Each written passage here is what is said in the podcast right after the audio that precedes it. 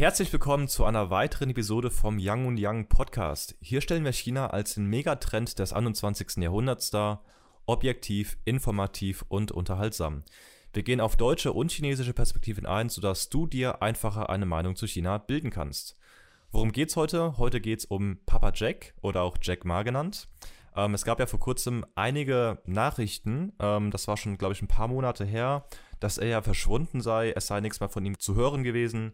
Ähm, aber es gab jetzt auch wieder Meldungen, dass er wieder aufgetaucht ist. Und es gibt einige Spekulationen, warum das passiert ist, aber darum geht es heute nicht. Ja, heute reden wir über drei Fragen. Erstens, wer ist er überhaupt? Zweitens, wie wurde er zum reichsten Mann Chinas? Und drittens, wie hat er China nachhaltig beeinflusst? Darum geht es heute. Ich bin Oskar.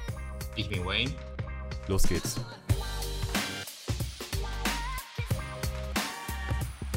Super, bevor wir anfangen, ähm, eine kurze Announcement von unsererseits. Wir sind jetzt auch auf LinkedIn. Ja, also wenn ihr zum Beispiel mehr Content über äh, China erfahren wollt, folgt uns gerne auf LinkedIn. Wir werden da einfach mehr Themen posten, die ein bisschen mehr mit dem Business zu tun haben. Genau, das war einfach eine kurze Announcement. Jetzt springen wir wieder zurück zum Thema. Wer ist Jack Ma überhaupt? Vielleicht eine ganz kurze Einführung, äh, bevor wir eben darüber reden, wie er China nachhaltig beeinflusst hat. Also wenn ich in eigenen Worten beschreiben müsste, wer Jack Ma überhaupt ist, ähm, würde ich generell erstmal ihn eher mit Elon Musk vergleichen. Ja, also Elon Musk ist ja in der westlichen Welt eine sehr, ein sehr großer Idol, ein sehr großes Vorbild. Und das ist Jack Ma eben auch in China. Ja, aber auch nicht unbedingt im Sinne von was er macht, also sondern eher im Sinne von der Wahrnehmung der Bevölkerung und die Wirkung auf die Gesellschaft. Ja, Elon Musk und Jack Ma haben eben beide eine sehr große Wirkung auf die Gesellschaft und wie die Gesellschaft äh, diese zwei Menschen eben wahrnimmt. Zum Beispiel wird Elon Musk sehr stark mit Tony Stark verglichen. Ja, er hat sogar in einigen Spielen ihn sogar, ähm, also in einigen Filmen sogar gespielt, der Elon Musk. Ähm, währenddessen wird Jack Ma in China nicht unbedingt mit irgendeiner Comicfigur verglichen, sondern er hat eben einen bestimmten Namen bekommen in China und zwar nennt man ihn Ma Yun Baba. Was heißt es genau? Das heißt eben äh, Jack Ma als Papa oder Papa Jack Ma. Was ich super interessant finde erstmal. Wayne, ähm, du hast ja eher diese chinesische Perspektive. Vielleicht kannst du kurz erklären, warum nennt man überhaupt Papa Jack Ma? Was hat das auf sich? Ja, also der Jack Ma ist äh, so erfolgreich und hat so viel Geld und du in China, die Chinesen wünschen, er wäre sein Vater gewesen. Mhm. Aber das ist nicht der Hauptgrund. Der Hauptgrund ist, dass der Jack Ma äh, das Leben von Chinesen so verändert hat, so dramatisch verändert hat. Daher äh, verleiht man ihm diese Auszeichnung, aber auch inoffiziell, dass er als Papa-Figur dargestellt wird. Ja, super interessant, vor allem der erste Punkt, dass, äh, dass man wünschte, dass er, er ein Papa wäre von, von, von einem. Gibt es dann auch irgendwie so Kurze Nachfrage, gibt es denn, gibt's denn auch Persönlichkeiten, wo man sagt Mama? Also vielleicht so Frauen, die sehr erfolgreich sind, sagt man da auch Mama irgendwas oder sagt man das nur bei, beim männlichen? Eher wenig. Das ist ein asiatischer Raum, die mhm. Männer früher eigentlich auch äh, nur äh, Geld nach Hause bringen, arbeiteten. Also Frauen, Mutter eher mehr äh, als eine so Mutter Maria-Figur dargestellt wird, ja. Und daher eigentlich nur Männlichkeiten ja, interessant, interessant. Cool, also nochmal kurz hervorgehoben, ne? Der Erfolg und die Wirkung von Elon Musk und Jack Ma sind sehr ähnlich. Also könnte man schon sagen, ja, Jack Ma ist so ein bisschen wie der chinesische Elon Musk. Ähm, aber Elon Musk ist halt viel mehr technisch unterwegs als, als Jack Ma. Und Jack Ma sieht sich selber eher nicht so als Tech-Guy. Er hat zum Beispiel selber auf der World Artificial Intelligence Conference gesagt, ja, I am not a tech guy. I am looking at technology with the eyes of my customers normal people's eyes. Ja, ähm, und das führt dann eben auch dazu, weil er eben nicht so technisch avisiert ist ähm, und trotzdem so erfolgreich gewesen ist, ja, ähm, zeigt das eben auch vielen jungen Chinesen, dass wirklich jeder oder jede ja sehr erfolgreich werden kann, obwohl ähm, Jack Ma eben auch viele Rückschläge hatte im Leben. Ja, kommen wir gleich nochmal ein bisschen konkreter zu, was er für Rückschläge hatte.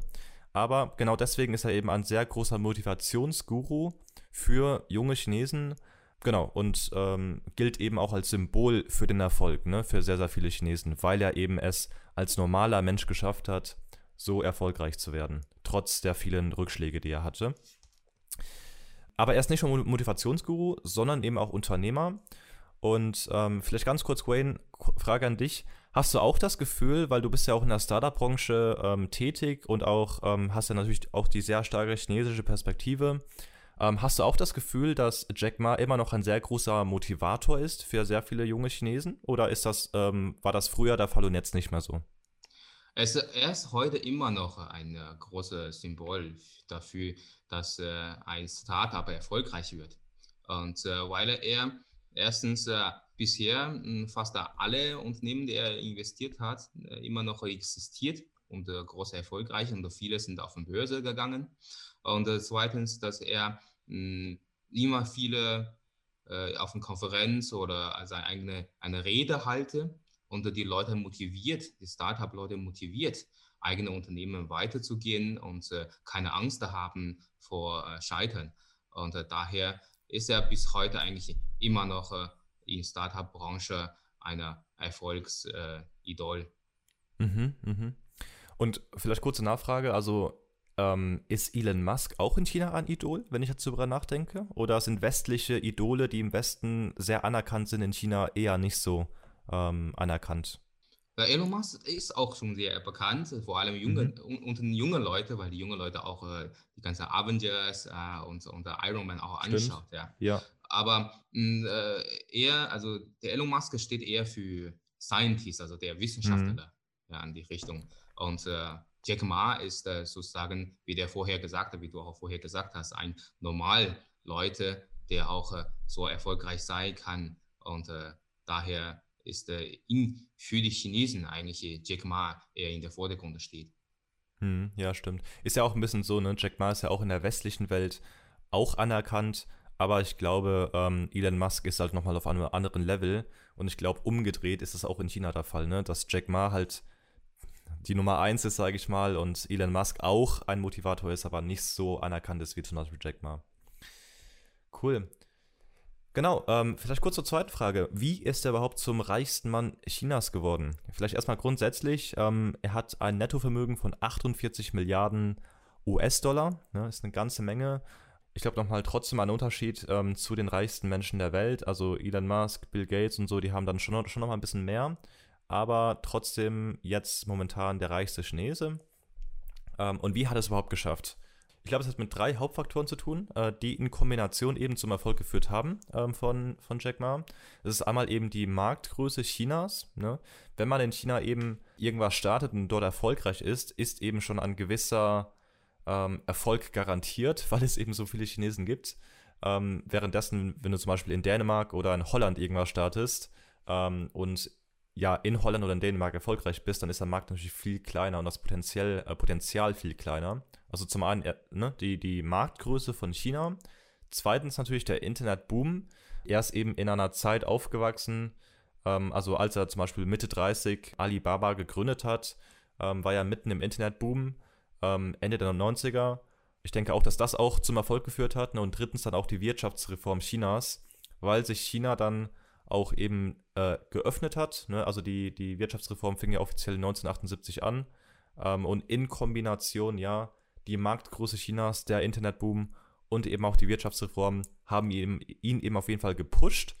Ich will nicht sagen, dass er selber keinen Beitrag hatte, aber der Trend, ne, ähm, auf dem man reitet, ist natürlich auch ein großer Faktor, wie man eben erfolgreich äh, sein kann. Genau, ähm, wie fing es denn überhaupt an bei ihm? Also, wie schon vorher kurz erwähnt, also er war relativ in einfachen Verhältnissen aufgewachsen. Das war in Hangzhou, er ist in Hangzhou aufgewachsen, ist ungefähr 200 Kilometer ähm, südwestlich von Shanghai, nicht weit entfernt. Und am Anfang, ja, äh, ich glaube, das, das wissen auch schon viele, ähm, hat er erstmal sehr viel äh, Englisch gelernt. Er hat viele kostenlose Touren äh, für Touristen in seiner Heimatstadt gemacht. Er ist jeden Tag zum Beispiel irgendwie zu einem Hotel gefahren, hat kostenlos äh, Touristen angeboten, ähm, die Stadt zu zeigen, um eben sein Englisch zu verbessern. Ähm, und ich glaube, das ist auch ziemlich langfristig gedacht, ne, weil er eben auch später viel ähm, nach Amerika gereist ist und das eben dann auch zum Erfolg geführt hat. Also ich glaube, dieses visionäre Denken wieder, dieses langfristige Denken, er investiert in einen Skill, den er später dann auch ähm, gut anwenden konnte, äh, bei der Gründung zum Beispiel von Alibaba. Genau, aber es lief nicht alles super. Also ähm, er hat zum Beispiel ähm, versucht, ja, sehr, sehr viele Jobs zu bekommen, nachdem er ja seine, seine Universität abgeschlossen hat, seinen Uni-Abschluss abgeschlossen hat. Er hat sich zum Beispiel laut eigenen Angaben für über 30 Jobs beworben danach und wurde für alle abgelehnt. Er hat sich zum Beispiel irgendwie bei der Polizei beworben, dann hat er sich bei KFC beworben. Ne? Wie gesagt, das war ja in der, in der wirtschaftlichen Öffnungsphase, das heißt, viele amerikanische Unternehmen kamen nach China und laut eigenen Angaben war er der einzige unter allen Bewerbern, der abgelehnt wurde. Ähm, also wirklich selbst für ziemlich einfache Jobs hat er es nicht geschafft.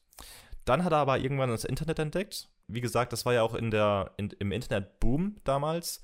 Ähm, also ein Freund hat ihn eingeführt in das Internet, er hat so kleinere Projekte gestartet, er hat zum Beispiel Websites gebaut für chinesische Unternehmen, damit die eben ja auch im Westen sichtbar werden, diese Unternehmen, und somit erfolgreich wurden. Und hat dann Websites gebaut für sie. Ähm, und ja, somit, sage ich mal, hat er das Internet für sich entdeckt und irgendwann natürlich dann auch Alibaba gegründet. Also das war Mitte 30, hat er dann diese Idee gehabt, ähm, E-Commerce, äh, im E-Commerce tätig zu werden. Und ich würde jetzt mal dich fragen, Wayne, ähm, vielleicht kannst du ganz kurz erklären, was macht Alibaba überhaupt und äh, wie ist die Struktur von Alibaba überhaupt? Ne? Weil man hört ja auch von vielen Tochterunternehmen wie Taobao zum Beispiel. Ja, also womit der Alibaba angefangen hatte, ist dieses äh, Online-Handelsplattform. Ja, es geht auch um B2B und B2C beide Weise. Und äh, es, hat, es funktioniert eigentlich ähnlich wie eBay. Ja, und es hat eigentlich auch sehr viele von eBay gelernt, weil damals während dieses äh, Anfang äh, dieses Jahrhunderts hatte China eigentlich einen Trend, so Copy to China. Ja, also nicht alles, was von äh, Westenwelt oder von Amerika rüber kopieren, sondern eigentlich davon lernen und in äh, chinesischer Markt eigentlich das zu versuchen. Und äh, Alibaba ist eine Erfolgsfall und äh, es funktioniert eigentlich genauso wie eBay am Anfang, dass die Einzelhändler und äh, Normalleute auch dort äh, ihre Sachen verkaufen und kaufen können. Und äh, heute ist es so groß geworden, weil äh, eben, wie du vorhin gesagt hast, in China ist ein riesiger Markt, dass die äh, fast alle Chinesen dort auf diese Internet eben handeln. Und hat Alibaba eine große, riesen Erfolg gemacht. Und heute hat Alibaba eigentlich sehr große ähm, Brandweite von Geschäftsfeldern grundsätzlich eigentlich immer noch eine Online-Handelsplattform, ja, wie heute, der Taobao ist heute zu Tmall geworden, will ich gleich erwähnen. Und äh, andere große Teile ist seine Finanzdiensten, ja, also Alipay online, das heißt, du kannst dann über Internet, äh, über dein Handy schon Zahlen machen, ja, ohne Bargeld mhm. rumlaufen. Und äh, das ist alle seine eigene Tochterunternehmen, ja, das heißt äh, Alipay, Ant Financial. Mhm. Und äh, ein andere große Teile von ihm, von Alibaba, machte Cloud Computing und Datenmanagement, äh, welche der Ali Cloud heißt. Ja. Mhm. Und es ist nicht nur äh, in solche Felder, es ist noch viel mehr. Äh, in andere Felder hat er auch investiert, zum Beispiel in die Filmindustrie. Es gibt eine Alibaba Picture, heißt der Unternehmer, der hat eben Star Trek Beyond und äh, Mission Impossible Fallout gedreht falls jemand das geschaut hat. Und, das wusste ich äh, gar nicht. Ja, Interessant. Genau. Und ganz große äh, Online-Supermarkt gibt es, heißt der Hema in China, die hauptsächlich nur Meeresfrüchte verkaufen und äh, bis heute fast eigentlich Hälfte, äh, Hälfte Chinesen, die dort ihre äh, Meeresfrüchte kaufen. Und äh, gibt es andere Branchen, wie zum Beispiel Sportindustrie hat er auch investiert, hat er in Logistik hat er groß investiert, hat eigene Unternehmen dort Tochenunternehmer und in Gesundheit heißt er Ali Health, ja. Da gibt es auch Immobilienbildung, eigentlich überall. Wir sprechen in China eigentlich von dieses Alibaba-Ökosystem, weil es äh, sein Reich sozusagen so groß ist.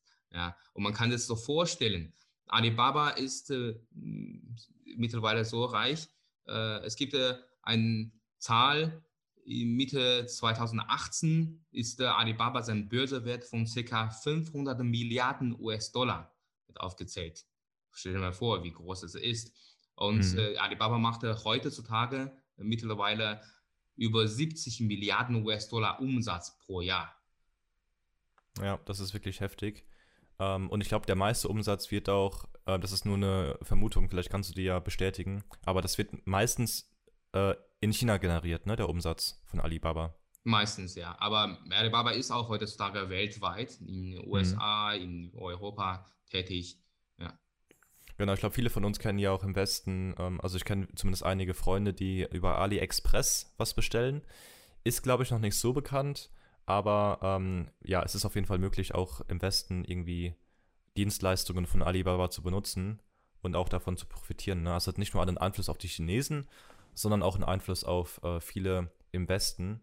Genau, super interessant.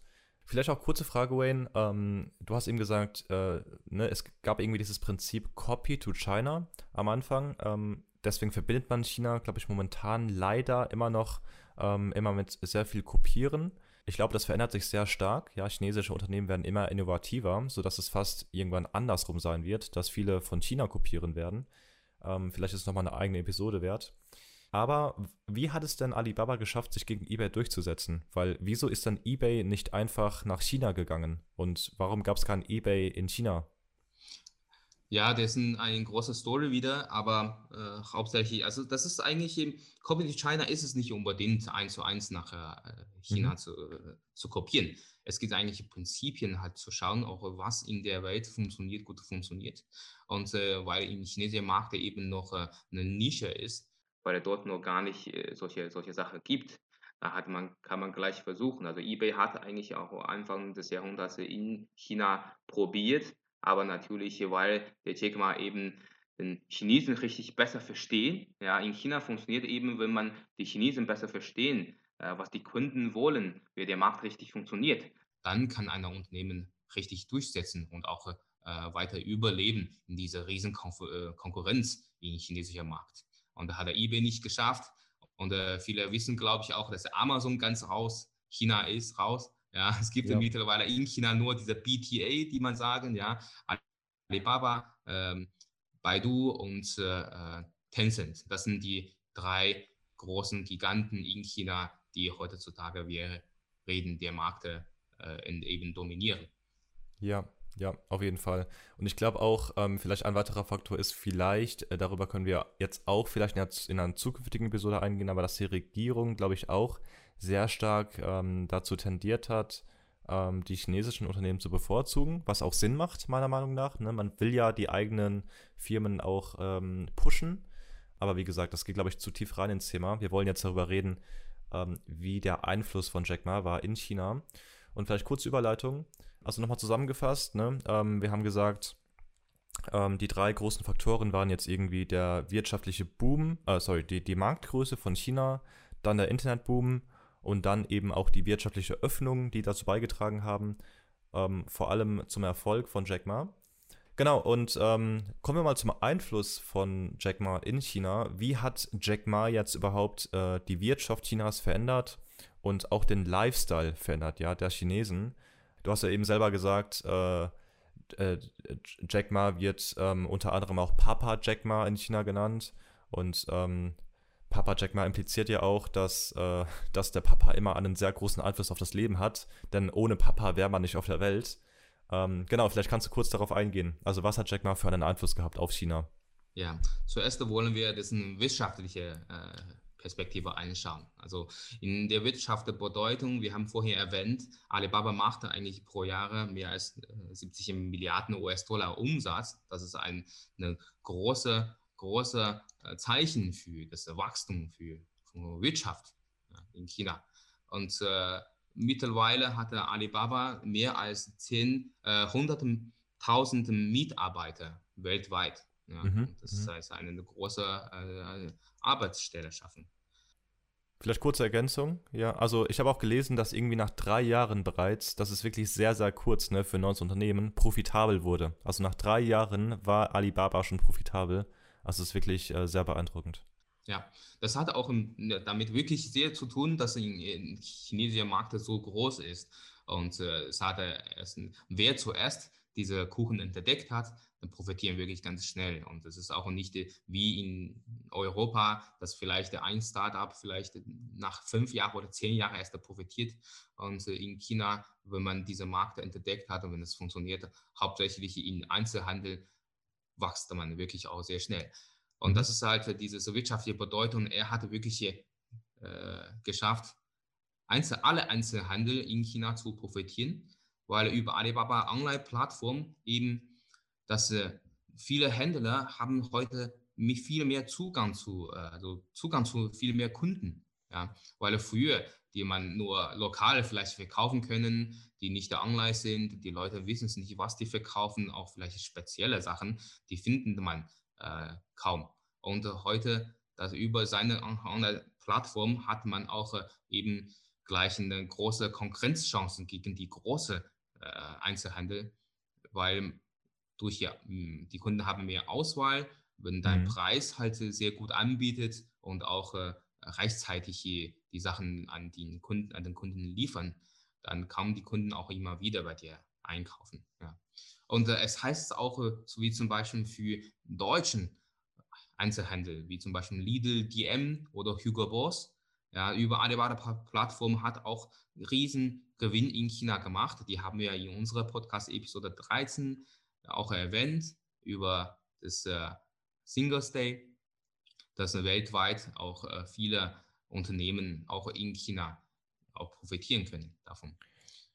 Das heißt, es ist ein bisschen so wie bei Amazon, dass äh, äh Hugo Boss oder DM zum Beispiel, ich weiß nicht genau, ob, ob DM jetzt, aber dass die auf Amazon Sachen verkaufen und das gleiche ist eben auch in China, ne? dass die eben auf Alibaba sind und da eben ähm, ihre Produkte an die chinesischen Kunden verkaufen. Richtig, richtig. Und mhm. weil die chinesische Markt so groß ist und äh, deutsche Marken in China auch eine sehr, äh, wird sehr aufgesehen. Ja, es sind so Made in Germany ist es eine, äh, heißt es gleich Qualität in China. Mhm. Und daher ja. ist ein deutsches Produkt sehr beliebt. Das ist eine riesen Chance für den deutschen äh, Einzelhandelsunternehmen. Andere mhm. Sache, äh, es ist ein Aufstieg für Logistik in China. Ja.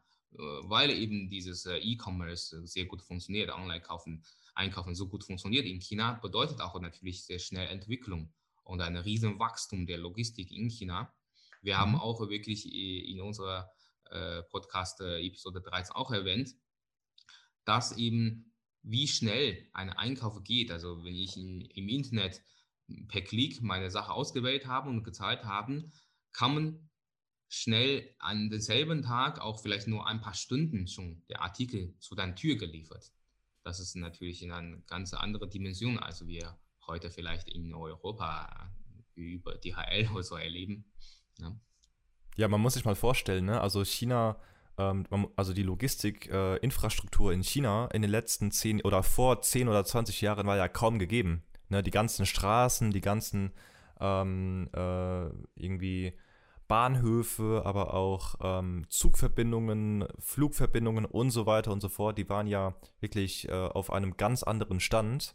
Und dass man innerhalb so kurzer Zeit es geschafft hat, die Logistik in China so gut zu optimieren, sodass innerhalb, also in Städten zumindest, innerhalb von wenigen Stunden ähm, äh, die Bestellung ankommt an der eigenen Tür, das ist schon wirklich sehr beeindruckend.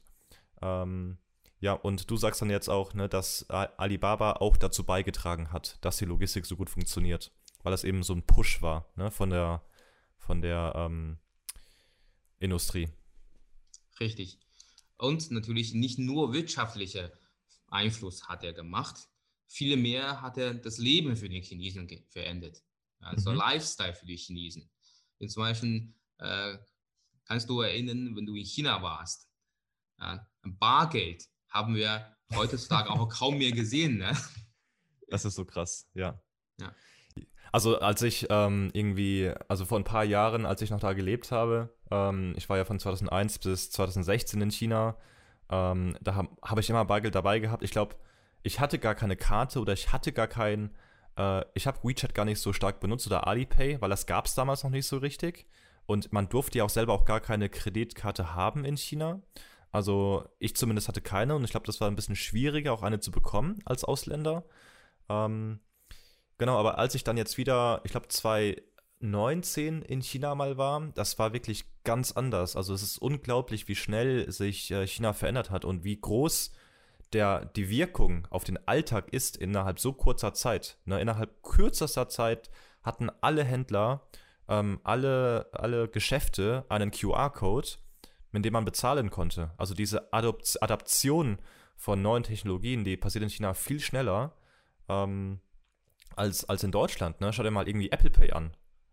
Ja, also das hat so lange gedauert, bis äh, in, in Geschäften Apple Pay angeboten wird. Ähm, oder auch auf in, in Online-Plattformen. Ähm, oder allgemein Kartenzahlung insgesamt. Ist dann kaum möglich in allen Geschäften in Deutschland. Ne? Aber in China innerhalb von ein paar Jahren, ein, zwei Jahren, geht es fast nur noch damit. Genau. Und die Leute, wirklich, ich war auch in 2019 in China gewesen. Ich äh, laufen rum mit einer 100er Scheine und äh, die Leute können mir kein Wechselgeld geben, weil die haben, die haben gar keine Scheine mehr. Ja? Die haben auch ja. gar keine äh, Bargelder mehr. Und äh, mhm. indirekt, indirekt heißt es auch ähm, ein bisschen äh, erhöhte Sicherheit von das Geld, weil früher Leute sind halt mit dem Geldbeutel rumgelaufen und sehr wahrscheinlich, dass ein Diebstahl passiert. Und heute, dass alles über Handy gezahlt wird. Natürlich kann man Handy auch äh, klauen, aber äh, die Zahlung ist versichert. Ja, mhm. und äh, es ist, gibt auch Statistiken, die wirklich zeigen, dass Diebstahl, zumindest Kriminalität, sehr runtergegangen ist. Es gibt ja Alipay und WeChat Pay in China. Was davon ist äh, bekannter? Was wird mehr genutzt? Ein halbe, halbe eigentlich. Also, mhm. weil äh, heute benutzt man WeChat als, äh, als äh, Social Media viel mehr in China, haupt, mhm. fast, äh, fast nur. Aber Alipay hatte früher angefangen und in viele Geschäfte bietet man äh, eigentlich beide Optionen an. Und äh, in Alipay ist es eigentlich, benutzen nachher viele mehr junge Leute, weil die Alipay bietet eigentlich auch einen Online-Kredit für die jungen Leute an. Und daher mhm. ist es äh, einfacher. Cool. Das heißt, diese Finanzdienstleistung Alipay hat auf jeden Fall dazu beigetragen, dass viel mehr, mehr bargeldlos gezahlt wird in China. Gibt es da noch andere Veränderungen im Lifestyle, in der Art und Weise, wie die Chinesen leben, wie Alibaba das verändert hat? Ja, also nicht nur Schuhe und Bekleidung kann man online kaufen, sondern eigentlich fast alles. Ja, Zugtickets oder Essenbestellung im mhm. Restaurant, bevor man äh, in Restaurant geht, ja, kann man online bestellen. Ich habe auch einmal geschafft, äh, als ich unterwegs war, ein Buch zu bestellen und, äh, und äh, ich wusste nicht, wo ich in nächste halbe Stunde wäre, aber ich habe einem Buch äh, gesagt, ja, ich komme vielleicht in einer Stunde irgendwo hin, dann liefern mich da halt mich unterwegs. Ja, das ist auch eine ganz große Sache. Und äh, mhm. das alles heißt, dass die Chinesen viel mehr online kaufen. Überwiegend natürlich die jungen Leute, die kaufen eigentlich hauptsächlich nur über ihr Handy. Man geht gar nicht mehr, kaum mehr in den richtigen Laden ein. Man geht auch nicht über zu Hause sitzen vor Computer, sondern über Smartphone. Also Smartphone äh, online einkaufen ist das Größte heutzutage in China. Und da auch nochmal kurze Nachfrage. Ähm, das meiste kauft man dann auch über Plattformen wie Taobao oder Alibaba?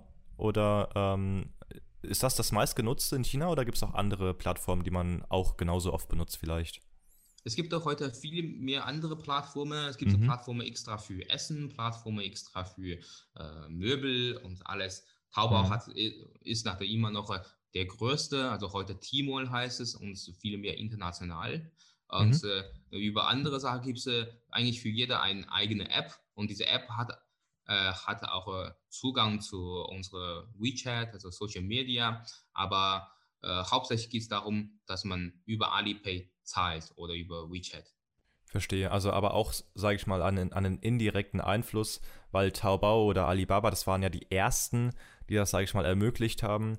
Und dann kam ja irgendwie die, ne, es ist ja dann nicht so, dass es sich ein Monopol gebildet hat, sondern es kamen dann noch andere Konkurrenten rein, die dann gesehen haben, ah, cool, damit lässt sich so viel Geld verdienen, wir gehen jetzt auch rein. Und ähm, man sieht auf jeden Fall, dass der, weiß nicht, ob man das Kapitalismus nennen will in China, ähm, aber dass äh, auf jeden Fall auch Konkurrenz entstanden ist durch Alibaba und durch Alipay. Also Alibaba hat indirekt auf jeden Fall diese, dieses Online-Einkaufen revolutioniert, könnte man sagen. Und du hast auch gesagt, äh, es sind sehr viele junge Chinesen, ähm, aber ich habe auch ähm, äh, den Eindruck, dass ähm, nicht nur die jungen Chinesen das machen, sondern vor allem in, im Vergleich auch zum, zu Deutschland sehr viele ältere Menschen auch sehr viel online kaufen. Ähm, weil ich habe das Gefühl, in, in, Deutschland oder im Westen ist diese Adaption auch ähm, von diesen Technologien, online einkaufen, aber auch Alipay und so weiter, nicht so ähm, viel genutzt, ja. Aber in China ist es anders, dass die älteren Menschen viel offener gegenüber diesen Sachen sind. Stimmt das?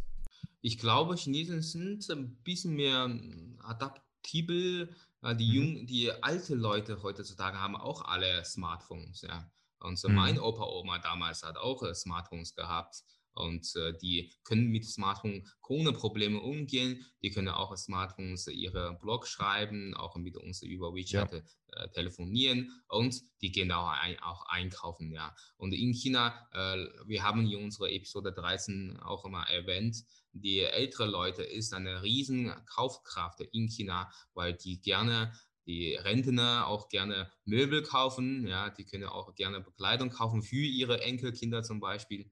Das ist äh, heute in China ganz anderes. Das heißt, fast alle, stell dir mal vor, 14 äh, Milliarden Chinesen gehen online und einkaufen. Wie groß ist der Markt? Also 1,4 Milliarden. Ja, Entschuldigung. ja, die, die, die Zahlen sind ja auch nochmal ein bisschen anders, ne? Also wie die Richtig, Zahlen ja. in China benannt werden, ja, ja. Ähm, cool. Ja, super interessant. Ähm, kann ich auf jeden Fall auch bestätigen, weil ich, ich sehe auch irgendwie meine, mein Opa, meine Oma, äh, die posten auch immer Sachen auf WeChat, ja, von Blumen oder, oder vom, vom blauen Himmel, wenn der Himmel mal blau ist in China. Ähm, super interessant. Ähm, cool, ja, sehr, sehr interessant. Hast du noch irgendwas äh, zu ergänzen? Ja, also der Einfluss von Jack Ma oder Alibaba in China ist durchaus wird sehr positiv bewertet zumindest hatte unsere Leben, die, das Leben von Chinesen sehr vereinfacht. Ja, man kann also überall hingehen, ohne große Geldbeutel einkaufen oder kann man ganz einfache online zahlen. Und äh, diese Veränderung kam noch mehr. Es gibt ja heutzutage sozusagen äh, personenlose Hotel in China. Ja, es gibt, laufen schon fast überall so diese Roboter-Service rum, äh, in chinesischen Banken zum Beispiel. Und zu dieser Veränderung kam so viel, äh, dass die Chinesen sehr wahrscheinlich nicht mithalten können, weil stell dir mal vor, äh, Jack Ma äh, hat 2000, also 1999 angefangen mit der Alibaba und bis heute ist kaum ein bisschen mehr als 20 Jahre. Und in diese 20 Jahre ist, hat China äh, Landscape ja, groß verändert, wirtschaftlich, auch ein Lifestyle in China. Und äh, ja, wir wissen es selber nicht, ob diese, wir diese Veränderungen wirklich sehr große mithalten können. Und liebe Leute, was denkt ihr? Es ist gut, dass die Welt sehr groß verändert, sehr wahrscheinlich, dass auch äh, Alibaba oder Jack Ma's Einfluss nach äh, Europa kommen, nach Deutschland kommen. Können wir in Deutschland auch diese Veränderung irgendwann mal äh, wirklich mithalten? Schaffen wir das? Schreibt uns eure Kommentare ja, wir hoffen, dass unsere Stories euch gefällt und wir würden gerne weitere China Legend Stories über interessante, interessante Personen, interessante Unternehmen, sogar auch Städten euch bringen. Ja, das war's für heute. Vielen Dank fürs Zuhören. Bis zum nächsten Mal. Bis zum nächsten Mal. Ciao.